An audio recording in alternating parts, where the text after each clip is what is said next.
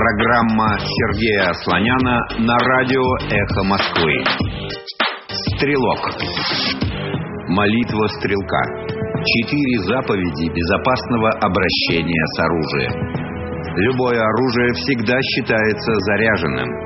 Ствол всегда смотрит только в сторону мишени. Между мной и мишенью ничего лишнего и никого постороннего. Палец на спусковой крючок кладется только в момент выстрела. Добрый день. Сегодня у меня в гостях общественный деятель Александр Попов. Мы обсуждаем вопросы отрасли, а также перспективы, состояния, даже методы и приемы для того, чтобы наша оружейная индустрия ожила и пошла семимильными шагами, причем в нужную сторону, в какую именно сейчас Александр Попов начнет подсказывать отрасли. Саш, привет. Приветствую. Приветствую всех в эфире. Расскажи, научи. Здесь даже не научи. Спасибо за приглашение, да, донести свою точку зрения до радиослушателей. Хотелось поделиться определенными мыслями как раз вот в сфере стрелковой, спортивной именно отрасли. Потому что очень многие рассказывают там, на каналах, где-то в Фейсбуке, там, на Ютубе, как правильно заряжать, как правильно снаряжать, как правильно проходить какие-то упражнения. А, как правильно не знаю, даже ставить обвес какой-то, да, который там э, усиливает, увеличивает и ускоряет и так далее. Делает тебя супер Да, делает тебя суперстрелком. Но дело на самом деле не в стрелке. Вот э, бурный рост вот, практической стрельбы в нашей стране, это я сейчас конкретно о ней говорю, стал возможен благодаря чему? Вот главный вопрос. Почему? Но мы констатируем бурный рост. Да, вот он есть. Да, из забвения вдруг эта тема появилась настолько в широком масштабе, что в нее вовлечено огромное количество людей, что приятно, включая стариков, женщин и детей. Стариков, женщин, детей, даже инвалидов.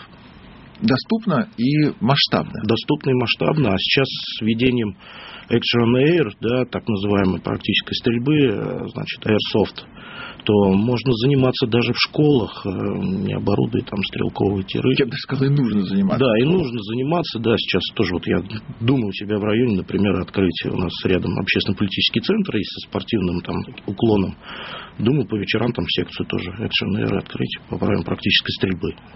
Да, потому что правила, приемы, техника абсолютно совпадают. Вопрос только в том, к какому оружию ты приноровишься. Начинаешь да. с, легкого, с легкой воздушки, потом переходишь на более серьезные, более уже вдохновляющие калибры.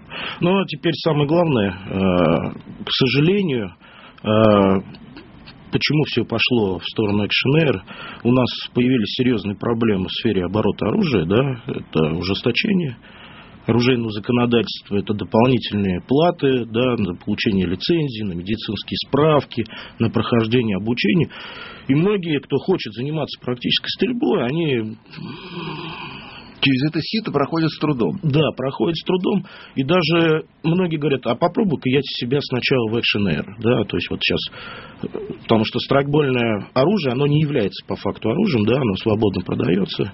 И любой может пойти в магазин, купить там практически точную копию пистолета, там, Глока или там ЧЗ, э, посмотреть ролики в интернете и начать тренироваться даже у себя в огороде. Но чем плохо? Здесь э, практическая стрельба, кроме спортивной части, несет в себе еще и такой оборонный потенциал, я бы сказал. Потому что со страйкбольным пистолетом ты э, охранять свою семью э, и служить родине не будешь.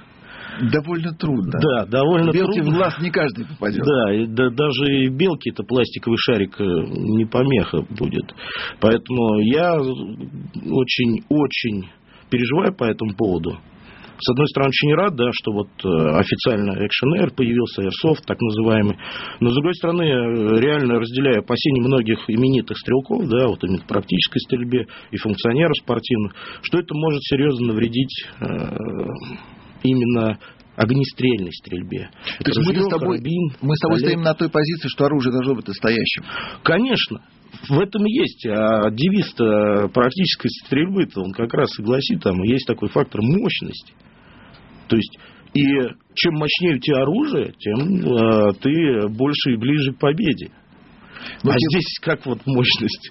Здесь мощность никакой. Она, она ограничена законодательством. Да. И, э, с одной стороны, ты отрабатываешь технику безопасности, ты отрабатываешь тактику и стратегию, ты действительно учишься.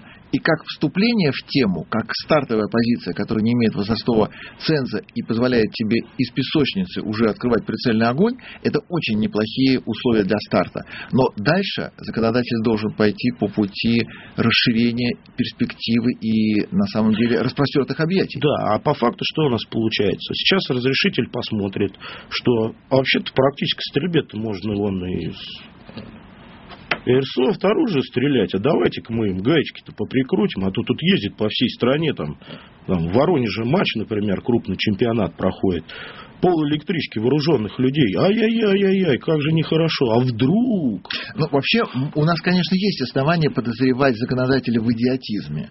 Это оценочное суждение, потому что, учитывая их стремление сначала что-то запретить, а потом уже разобраться, оно, конечно, продиктовано не всегда их опытом. Довольно часто это команда сверху, в том числе и от таких же умниц депутатов Госдумы. Хотя мы видим и обратные примеры, когда, например, керченский стрелок возбудил очень нездоровый ажиотаж у законодателя, а Росгвардия ответила решительным «нет».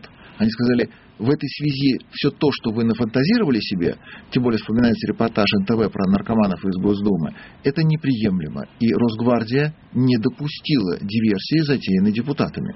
Так или иначе, мы видим, есть положительные примеры. Ну, и, наверное, тоже, если есть, говорить как-то вот понятно. То есть разрешители, да, которые там радеют да, за ограничения и так далее, но они же, тогда они вообще тоже не нужны будут. Если нет препятствия, значит, нет да. возможности решить вопрос. Как генерал Веденов там пытается там, запретить туда-сюда, ограничить. Ну, извините, тогда и вы, уважаемый генерал, не нужны будете. Но, тем не менее, сопоставляя факты, на твой взгляд, отрасль куда движется? Сопоставляя факты, сейчас у нас, к счастью, появилось очень много частных производителей. Оружия, оружия. настоящего боевого. И не просто даже настоящего боевого, а именно спортивного что вообще нонсенс. Обычно все ориентируются на охотников, в какой-то VIP-сегмент, а здесь именно на спортсменов. Э, в том же самом там Союз ТМ предоставили пистолет именно для практической стрельбы. И они нигде не заявляют, что мы вооружим армию, заменим пистолет Макарова, как всегда у нас убийца пистолета Макарова. Да, без этого чуть, чуть что презентация, да, сразу убийца, убийца пистолет Макарова. Нет, ребята четко говорят, мы вот хотим для спорта. Это хорошо, но их мало. Но они есть. Но они и есть. при этом они частники. И, и при этом они частники. Вы представляете в нашей стране, как пройти э, путь от идеи до реализации вот конкретно в образце спортивного, стрелкового, огнестрельного оружия. Невероятно Это просто невероятно, да. И контроль этих по пальцам. Но они есть. Но На они самом есть. деле не раз, и не два, и не три. И не три. Пальцев да. уже больше. Пальцев больше, конечно. И соратник то же самое. Это тоже частное предложение, а, которое, ну... которое, казалось бы, откуда? В том числе, учитывая конструкторские навыки э, студента Бауманки ставшего да. автором этого оружия. А, ну, там вообще очень интересная история. А, вы же знаете, что ХР-30 да, был разработан Хайдуровым и Разореновым, даже там в 70-х годах. Это, конечно, не тот э, пистолет-соратник, но база та. И в какой-то момент э, господин э, Разоренов забрал чертежи и повез их в Германию. Но назад так он не вернулся, и случайно его нашли мертвым в Минском метро. Случайно, да. Но после этого немецкая компания выпустила один в один значит, пистолет ХР-30. Э, ну, если уж говорить там, то Сергей Дорошенко, наш э, главный конструктор, да, на пистолета-соратник, пистолета-соратник СП-15. Да. да, он э, доработал конструкцию, это была выпускная работа. И он, Студент Бауманки, да, работа. И он, он уже преподает там. Теперь да. Да. Но вот он выпустился с этой работы, это ученик Хайдурова, и, кстати, тот же Лебедев, который на концерте Калашникова, они с Сергеем оба ученика, э, ученики Хайдурова. То есть и конструкторская школа есть, и потенциал, и, о чудо, частное производство. А сейчас у Сергея выпускается студент, э, который хочет, например, для спорта в PPC, да, новая дисциплина, это пистолет-пулемет. Так, ну, я уже так кратко, да, то есть это подпистолетный патрон, а, длинноствольное оружие. Вот сейчас он как раз работает над этим. И есть и здоровые конкуренты тоже, Курбатов Армс, э, это в Химках, черная грязь. Отлично, ребята прям начали, я, я их очень уважаю, молодцы. Но будет и будет для спорта не только пистолет, э, пулемет, точнее, даже не пистолет, пулемет, а Витязь или как там, Сайга-9, да, появятся другие модели, это хорошо, конкуренция, и человек будет выбирать, с чем выступать, может, даже классы, это значит расширение пройдет, практической стрельбе, в дисциплинах. Причем мы видим, что вот это изменение ландшафта, оно произошло буквально у нас на глазах, потому что еще лет 10 тому назад частное производство, причем такое, с размахом, и не на коленочке, а на очень высоком промышленном уровне, казалось фантастикой. Теперь появилось. Ну, как все происходит? Люди заинтересовались, появился спрос какие-то энтузиасты, да, имея там возможность... в нашей стране был всегда. А, но вот именно а практическое... Была. У нас было олимпийское, да, дисциплина. Обязательно. Это где-то там, о, о туда там ну, сложно. Мальчик, ты по возрасту не проходишь, отойди в сторону. Вот вы сейчас придите в любой тир и скажете, я вот хочу олимпийскую дисциплину пострелять. Вам скажут, что? Может, практическую стрельбу? Да, в тире тебе дадут ЧЗ, и скажут, давай попрактикуемся. Да. И 17 тебе дадут. Да, но э, появился спрос, появился спрос на современное иностранное оружие. И это нормально. Но в Артемиде, пожалуйста, Кольт 45 лежит. Ну, в Артемиде. Пистолет спортивный. Лефаже, все что угодно там да, есть. Да, есть, есть такое. И винтовка Маузера тоже есть. Если что, карабин охотничий. И отрасль начала развиваться. И она серьезно начала развиваться. Вот как в 2008 году практически стрельба стала официальным видом спорта. Кстати, только в нашей стране она официальный вид спорта, и у нас мастеров спорта, и заслуженных дают. И это. Во всем мире, и в мире это не является видом спорта. То есть мы это? Он не зарегистрирован. Вот сейчас э, Крючин Александр Витальевич э, стал руководителем, да, президентом IPC, э, да, Международной конфедерации. И одним из вот таких вот он декларировал, что все-таки практическая стрельба станет официально зарегистрированным видом спорта, не только в России мы опередили планету. Да. А во-вторых, самое... русские все захватили опять. Как говорят в США, говорят, русские опять все захватили. Мы создали спорт классный, да, практическую стрельбу, но тут пришли русские опять все захватили. Да, и у русских все это уже пользуется поддержкой государства, а у нас пока еще на частном уровне. Да, и насчет поддержки государства тоже это не пустые слова. А, где-то 4, может быть, 5 лет назад а, группа энтузиастов, я в их числе, мы пришли в Министерство спорта Российской Федерации, сказали, мы вот хотим вот серьезную вашу поддержку. Нас отправили к Павлу Владимировичу Новикову, заместителю министра спорта. Оказалось, что он уже сам давно стреляет практическую стрельбу. Мы сели, поговорили, говорит, ребята, давайте создадим при Министерстве спорта экспертную группу, пригласим туда производителей оружия, пригласим туда э, органы исполнительной власти, законодательной. Все это обсудим и решим, как дальше делать. И Если не мы, то кто? И началось. И очень позитивный пример того, как вдруг выросло там, где ничего не росло. То есть это не то, что взяли переделывать чужую идею или, например, по стопам э, предшественников-неудачников. В чистом поле родилась и дисциплина, и целое направление, когда производитель всерьез занимается изготовлением оружия. Да, и я очень благодарен концерну Калашнику, который взял на работу Э, отличных спортсменов, чемпионов мира, России, мастеров заслуженных там.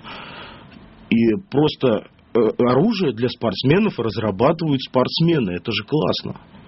Так должно быть. Оружие для снайперов делают снайперы. Ну, Орсис. Орсис, да. Ну, сейчас Алексей там уже нету, но да, но, начинал он да. эту тему. И тоже, кстати, очень интересный пример частного производителя, который делает оружие высокоточное, причем сразу для армии. Даже и не для, для армии вы можете пойти, Орсис да. Т-5000, который стоит там в некоторых странах на вооружении, просто пойти ее себе купить. Это тоже, кстати, у нас вот э, такие перекосы законодательства, да, э, Сейчас вот разрешили релоуд, да, там тоже большая группа людей работала, всем большое спасибо, да. Значит, разрешили релодинг, да, нарезных патронов. Почему раньше не разрешали? Ну, ладно, опустим, разрешили релоудинг. Сейчас появился новый пистолетный патрон гладкоствольный 345 ТКМ. Тоже большое спасибо Техкриму, молодцы. Ладно, они, они просто обошли законодательство И все. Но весь Ланкастер, И сейчас в принципе, обходит законодательство. То есть короткоствол... патрон для короткоствольного оружия тоже можно будет реловить, потому что они гладкоствольные. Но оружия пока нет.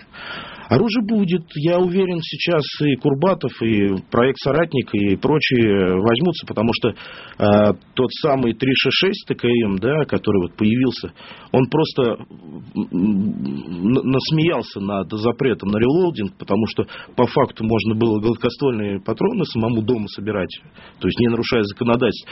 Но по тому же самому факту, это все-таки на расстоянии 100-150 метров, это серьезное оружие, высокоточное достаточно. И вообще появление, в принципе, Ланкастера у нас да, оно просто из ниоткуда и с таким размахом. И с таким размахом, и сейчас вот, считайте, третий патрон появляется, да, уже короткий. Это значит, что появится то же самое в PCC-дисциплине. Человеку, например, не нужен пятилетний стаж, чтобы ждать там свою Сайгу-9 купить для того, чтобы практической стрельбе заниматься. Он сразу пойдет и купит э, Сайгу-9 Ланкастер, э, значит... Э... И здесь очень любопытный момент момент. Ведь когда появился Ладкастер и когда появился патрон, то уже было понятно, под какой тип оружия.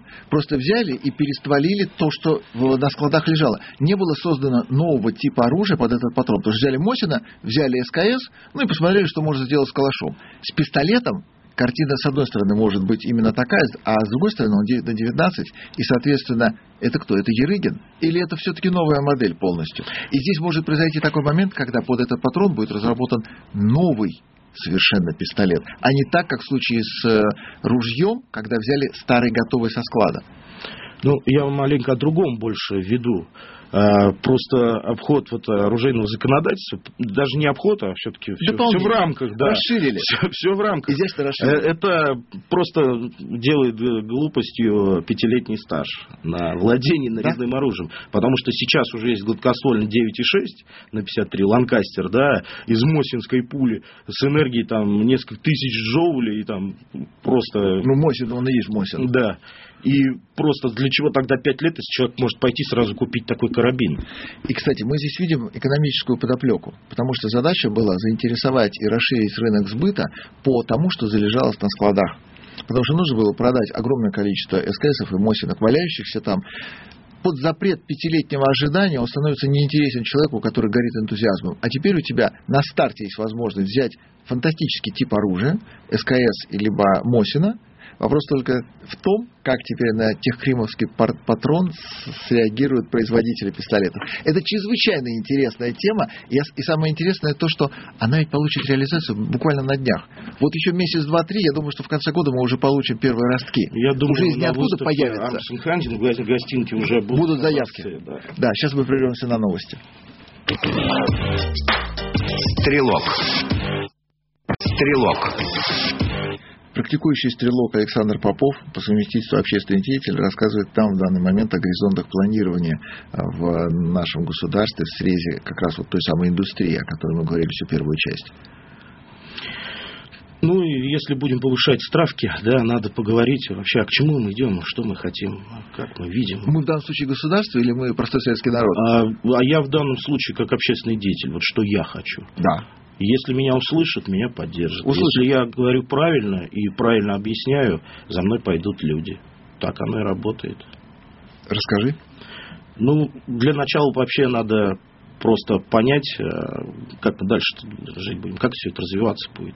Я не говорю, что надо урегули... Э, зарегулировать все это, да, там, написать программы, там, и так ну, как жалко, а мы бы собрались бы, да, зарегулировали бы. Выделить деньги, там, желательно государственные, И пять лет не спрашивать. И пять лет не спрашивать, потому что пять лет, а потом продлить программу, как вот с госвооружением, как с госвооружением или еще прочее, да. Есть такая э, тема, да, программа в Минпромторге. Это программа и импортозамещения, и программа, значит, по спортивному инвентарю. Если уж мы так вот давайте узко так взяли, да, спорт-инвентарь. Э, пистолет э, для спортивной стрельбы является спорт-инвентарем. Конечно. Он в первую очередь не оружие, а в первую очередь это спортивный инвентарь. И наши спортсмены, которые соревнуются на международной арене, должны обладать лучшим спортинвентарем. Как, например, наши бобслеисты, э, хоккеисты, да, или там, я не знаю... И все остальные, байдарочники. кто в форме Adidas. Да. И, очень хороший инвентарь. И вот в сфере этого очень радостно, что, во-первых, появились частники, а частник, человек, который ну, начинает делать оружие, вкладывается в станки, э, в какой-то маркетинг, там, в спортсменов, которые будут продвигать его оружие, да, все это. А он, ну, он, он в основном своем не дурак, он понимает, куда он идет э, и что он хочет. Понятно, что производство даже спортивного оружия это не окупаемость год и два, это, ну, это гораздо больше. Да? Но это не 25 лет, там, как с атомной электростанцией, конечно. И появились такие производители, которые начинают стимулировать, создавать спортивные команды, например, Азот, да, есть э, производитель магазина Павган, там, есть э, концерн Калашникова, самый известный пример, да, который спонсирует команду концерна Калашникова. То есть эти люди понимают, что надо развивать. Они развивают спорт, помогая спортсмену. Спортсмен одерживает победы, тем самым показывают по телевизору недавно, по Первому каналу был э, репортаж там то, что в Сочи 2000, не совру, 22 кажется, году э, пройдет чемпионат мира по практической стрельбе э, и экшен именно в Airsoft, да. То есть Дожить это, бы? Да, ну я думаю, доживем. Сейчас новое руководство практической стрельбы в России, да, старается, идет вперед. Пускай, может быть, где-то там что-то не получается. То есть ты как общественный деятель в данном случае одобряешь все эти порывы и маршрут движения? Я одобряю. Просто э, реально программа вот развития по практической стрельбе, по пулевой, там вообще непонятно. Они там, у них есть господин Лисин, да, один из самых богатых людей, если не самый богатый у нас в стране, который, значит, взял под крыло, установил свои порядки. Да, девчонки там, парни что-то выигрывают, но э, где массовый спорт. Я, кстати, не слышал, что по поводу Лисина кто-нибудь сказал хотя бы одно доброе слово. Вот я только что не сказал ни одного доброго слова. Это был очень, как общественный деятель, скользок в этой формулировке. То есть, э, да, они завоевывают награды, да, они, у них есть сборная, но они массового спорта нету. Где массовый спорт? Где вовлечение? Каким мы видим вот гражданина, да, семью, давайте там на 15-20 лет возьмем. У нас есть какой-то горизонт планирования вообще? Что мы хотим, гражданин, каким мы хотим видеть? Какими навыками он должен обладать? Где он жить должен? На чем ездить? Чем питаться? Чем заниматься? Из чего стрелять? Или охранять, оборонять семью, или заниматься какими видами спорта и так далее, и так далее. Я вот, например, считаю, что человек должен иметь право иметь оружие дома. Вот иметь такое право он должен.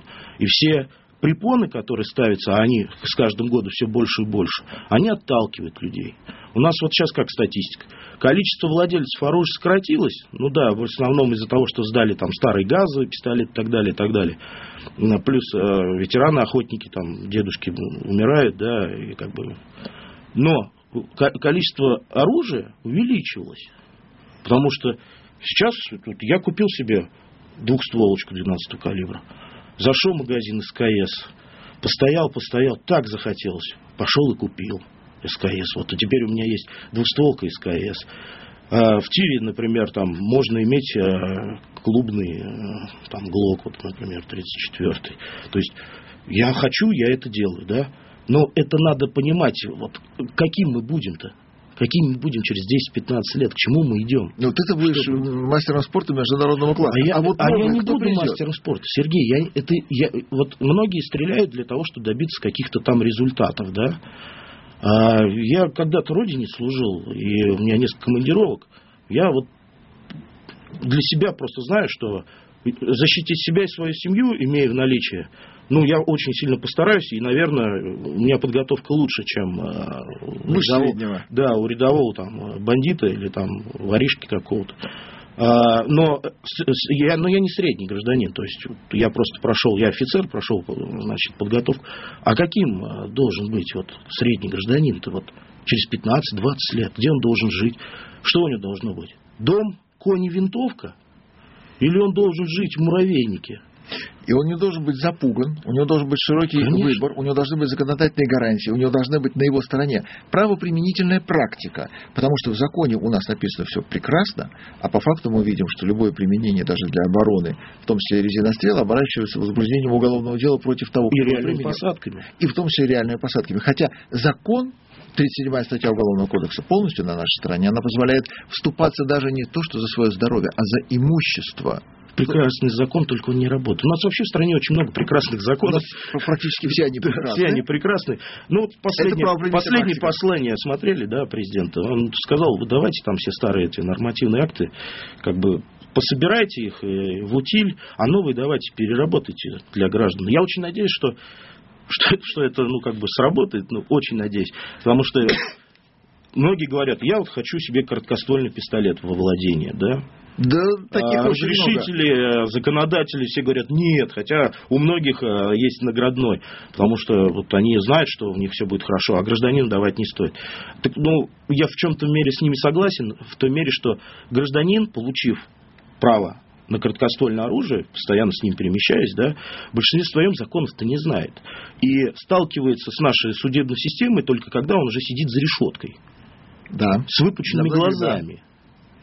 И не знает, кому звонить, куда обращаться, и почему его должны посадить, если он свою семью защищал, свое имущество даже. Потому что вхождение в стрелковую тему начинается с того, что первым делом ты приобретаешь собственного адвоката, а потом устойчивый стрелковый навык. Ну и так вот, подводя к всему к этому, а, мы задавали вопрос, да, какие должны быть, несколько вариантов. А, а может быть, надо уже начинать вот, формировать этого гражданина, который через 15 лет вот появится там. Формировать мы гражданина будем с какого возраста и по какому сценарию? Мы его куда будем вести? Чтобы он, пройдя через какие ступени, к какому результату пришел? Вот сам- Идеальная картина. Да, самый худший вариант это, как у меня, например. Пошел Это- на войну. Пошел на войну, да, стал сапером. Там, И там все и научился. всему научился, да. Это самый худший вариант. А самый лучший вариант это когда на базе того же ДСАФ там, или вот сейчас Ворошиловский стрелок появилась организация, да. С какого возраста? Да стрелять-то можно. У меня дочь трех лет стрелял, но это у меня, у меня да. У тебя Я не пальчиком нажимал, да, ее пальчик нажимал. Но, э, в принципе, э, Школа. Школа, школа, школы. да. Школа. Дети очень сильно отличаются по менталитету, восприятию до школы. Очень быстро учатся. Да. Пришел в школу, и пусть перед тобой сразу откроются все горизонты. И пусть у тебя в школе уже будет аэрсофтная секция, и у тебя будет недалеко до Сафовская, куда ты можешь прийти и посмотреть, к чему ты придешь завтра. А вот теперь сразу стоит вопрос. Сейчас наш слушатель скажет, о, ребята сейчас будут тему лоббировать, что там ДСАФу 150 тысяч миллионов дали, чтобы они там...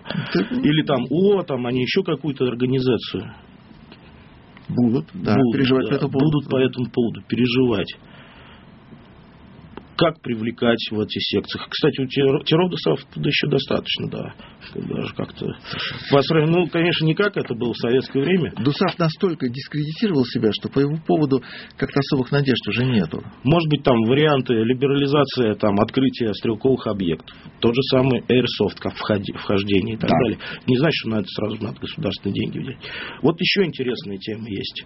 Э, Для того, чтобы человек захотел своего сына, ты понимаешь, да, что семилетний, там, восьмилетний ребенок, э, ну, в большинстве своем сам не пойдет э, в такие секции. Конечно. Это, ну, все-таки должен быть сверху с палкой папа там или мама, потому что в большинстве своем спортсмены так становятся, кто-то, ну, с, маленького возраста, что кто-то за ними стоит. В основном это родители, да, которые там сами же, как обычно, тренерами являются.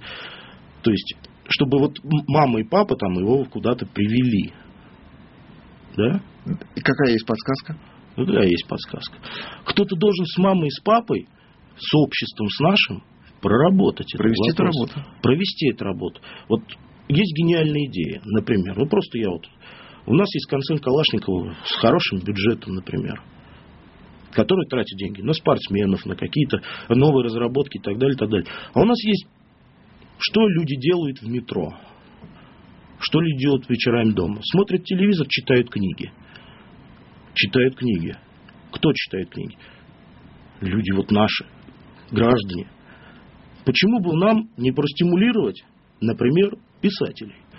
Чтобы они нам нарисовали человека 15-летним горизонтом, заход в стрелковую тему через расширение культурного слоя. Это был общественный деятель Александр Попов. Спасибо. Стрелок. Эхо твоего.